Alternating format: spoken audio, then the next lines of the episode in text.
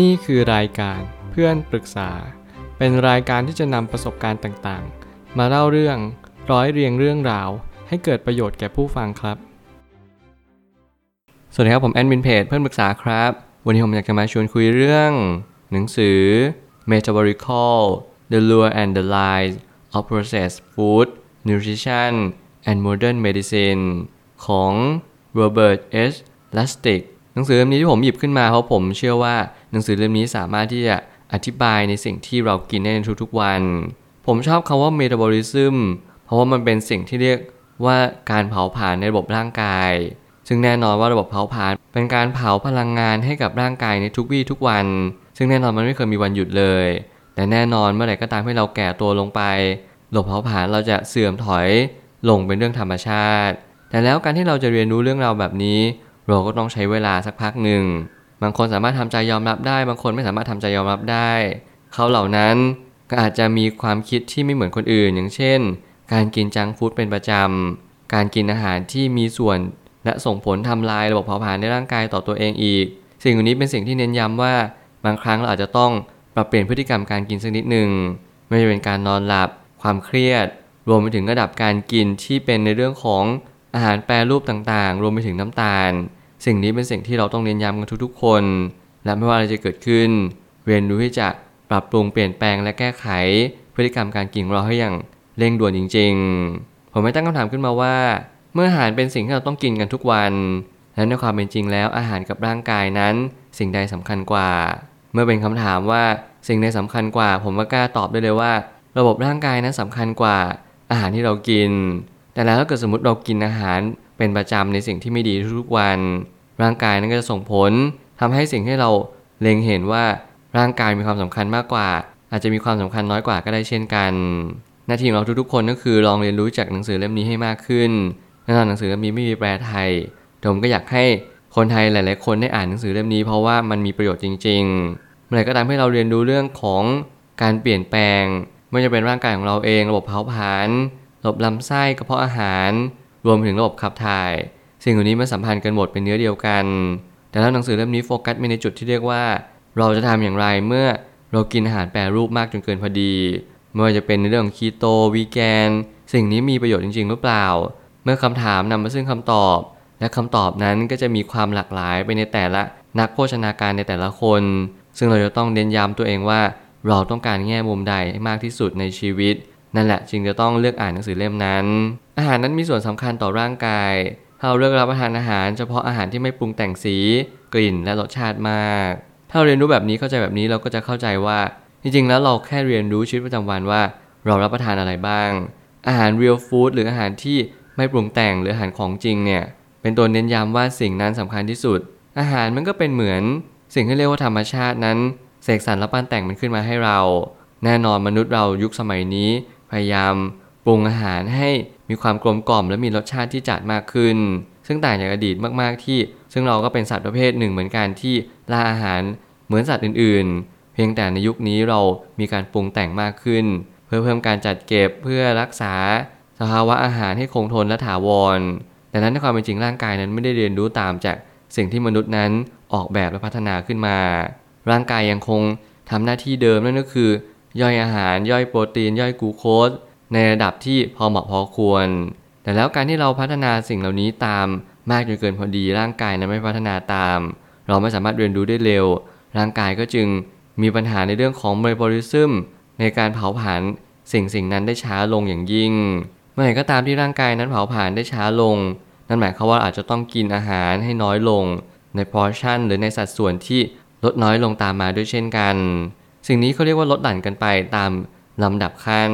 เมื่อเราอ่านหนังสือเล่มนี้เราก็จะตระหนักว่าจริงๆแล้ว processed food หรือว่าอาหารแปรรูปเนี่ยอาจจะไม่ได้ส่งผลร้ายแรงเท่ากับการกินเป็นประจำและการกินที่เราขาดวินัยในการกินสูงที่สุดนั่นแหละจึงเป็นตัวเน้นย้ำที่สำคัญอย่างยิ่งส่วนน้ำตาลและอาหารแปรรูปนั้นก็เป็นส่วนหนึ่งที่ทำให้ระบบเผาผลาญของเราแย่ลงเพียงเพราะมันย่อยสลายยากนั่นเองถ้าเราเจาะไปในเค้กในขนมปังรวมไปถึงไส้กรอกเบคอนสิ่งเหล่านี้เป็นสิ่งที่มีคนหลายคนชื่นชอบแล้วก็มีความคิดว่าอาหารเหล่านี้สามารถที่ให้พลังงานของเราได้สูงบางคนอาจจะกินแทนอาหารได้ด้วยซ้ำและเขาอาจจะ ไม่มีความรู้สึกหิวหลังจากนั้นเลยซึ่งแน่นอนสิ่งเหล่านี้ส่งผลเสียมากกว่าผลดีถ้าเราขาดการตระหนักรู้และตกผลึกเราจะไม่สามารถยืนหยัดและต่อสู้ในเรื่องของการกินหรือวินัยทางการกินได้เลยเพียงเพราะว่าเราจะรู้สึกว่าตามใจปากมากที่สุดบางครั้งความรู้สึกอยากกินกับร่างกายต้องการพลังงานเนี่ยแตกต่างกันอย่างสิ้นเชิงเช่นเดียวกันการเรียนรู้เรื่องของโภชนาการก็ทำให้เราเข้าใจว่าจริงๆร่างกายอาจจะไม่ต้องการพลังงานอะไรมากมายในวันนี้ต่อให้คุณออกกำลังกายทุกๆวันร่างกายนั้นก็จะปรับตัวมากขึ้นในสภาวะที่แอคทีฟกึ่งกึ่งไอดอลนั่นก็คือประมาณว่ามันไม่สามารถที่จะเรียนรู้ว่าตอนนี้แอคทีฟตลอดเวลาหรือว่าตอนนี้ไอดอลหรือว่าภาวะนิ่งเฉยตลอดเวลาสิ่งเหล่านี้เป็นสิ่งที่เราค่อยๆเรียนรู้จากตัวเองมากขึ้นว่ายิ่งเราอายุเยอะร่างกายเราไม่ต้องเผาผลาญมากมายถึงแม้ออกกำลังกายเราก็กินเท่าเดิมเหมือนเดิมสมัยก่อนออกกำลังกายเราต้องกินมากขึ้นแต่แล้วการที่ออกกำลังกายในช่วงวัยหลังยี่สิบปลายๆหรือสามสิบต้นๆเนี่ยผมเชื่อว่ามันเป็นการออกกำลังกายเพื่อรักษาระดับเลเวลพลังงานในร่างกายให้คงที่มากกว่าการกินอาหารที่มากขึ้นและการกินอาหารที่ลดลงสัมพันธ์ต่อการเผาผลาญของตัวเองในอนาคตอย่างยิ่งสิ่งนี้ต้องเน้นย้ำอยู่เสมออย่าเพิกเฉยอย่างเด็ดขาดแต่ในความเป็นจริงแล้วแม่บทของทุกสรรพสิ่งในเรื่องของร่างกายเรานั้นว่าจะมีสุขภาพแข็งแรงหรืออ่อนแอก็จะขึ้นอยู่กับระบบเผาผลาญมวลรวมอยู่ดีไม่ว่าอะไรจะเกิดขึ้นต่อให้คุณกินเค้กไส้กรอกเบคอนหรืออะไรก็แล้วแต่ที่เป็นอาหารแปรรูปคุณก็ต้องเรียนรู้ระบบเผาผลาญของตัวเองอยู่ดีแต่แน่นอนแล้วว่าผมเห็นคนที่มีอายุสูงวัย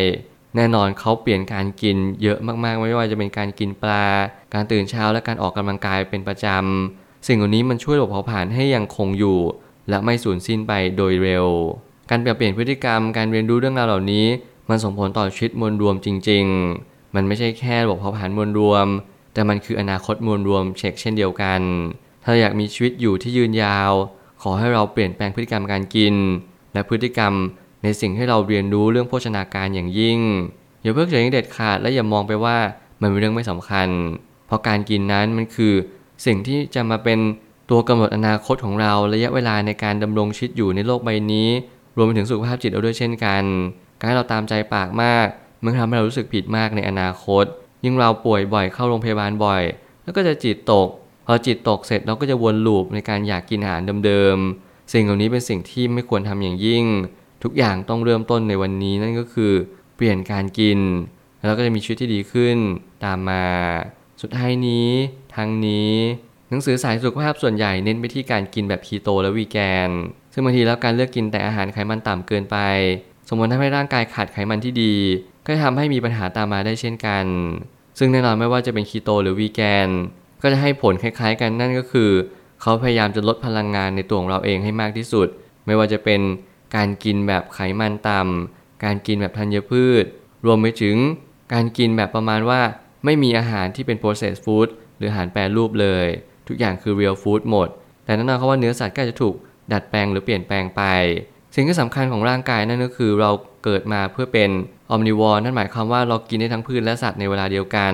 เราเคยเป็น carnivore มาก่อนนั่นคือการกินเนื้อเป็นหลักซึ่งแน่นอนการที่เราไม่กินเนื้อเลยส่งผลต่อร่างกายอย่างยิ่งยวดนี่จะเป็นสิ่งที่เราต้องค่อยๆปรับค่อยๆปรุงอย่าเปลี่ยนแปลงแบบหักดิบอย่างเด็ดขาดร่างกายนั้นไม่สามารถจดจำอาหารในรูปแบบใหม่ๆได้อย่างทันท่วงทีนั่นจึงเป็นหน้าที่ของเราทุกๆคนที่ค่อยๆปรับปรุงเปลี่ยนแปลงการกินคีโตหรือวีแกนไม่ใช่สิ่งที่ไม่ดีแต่ยังไงเราก็ต้องอย่าลืมกินเมนคอร์สของเราที่เคยกินด้วย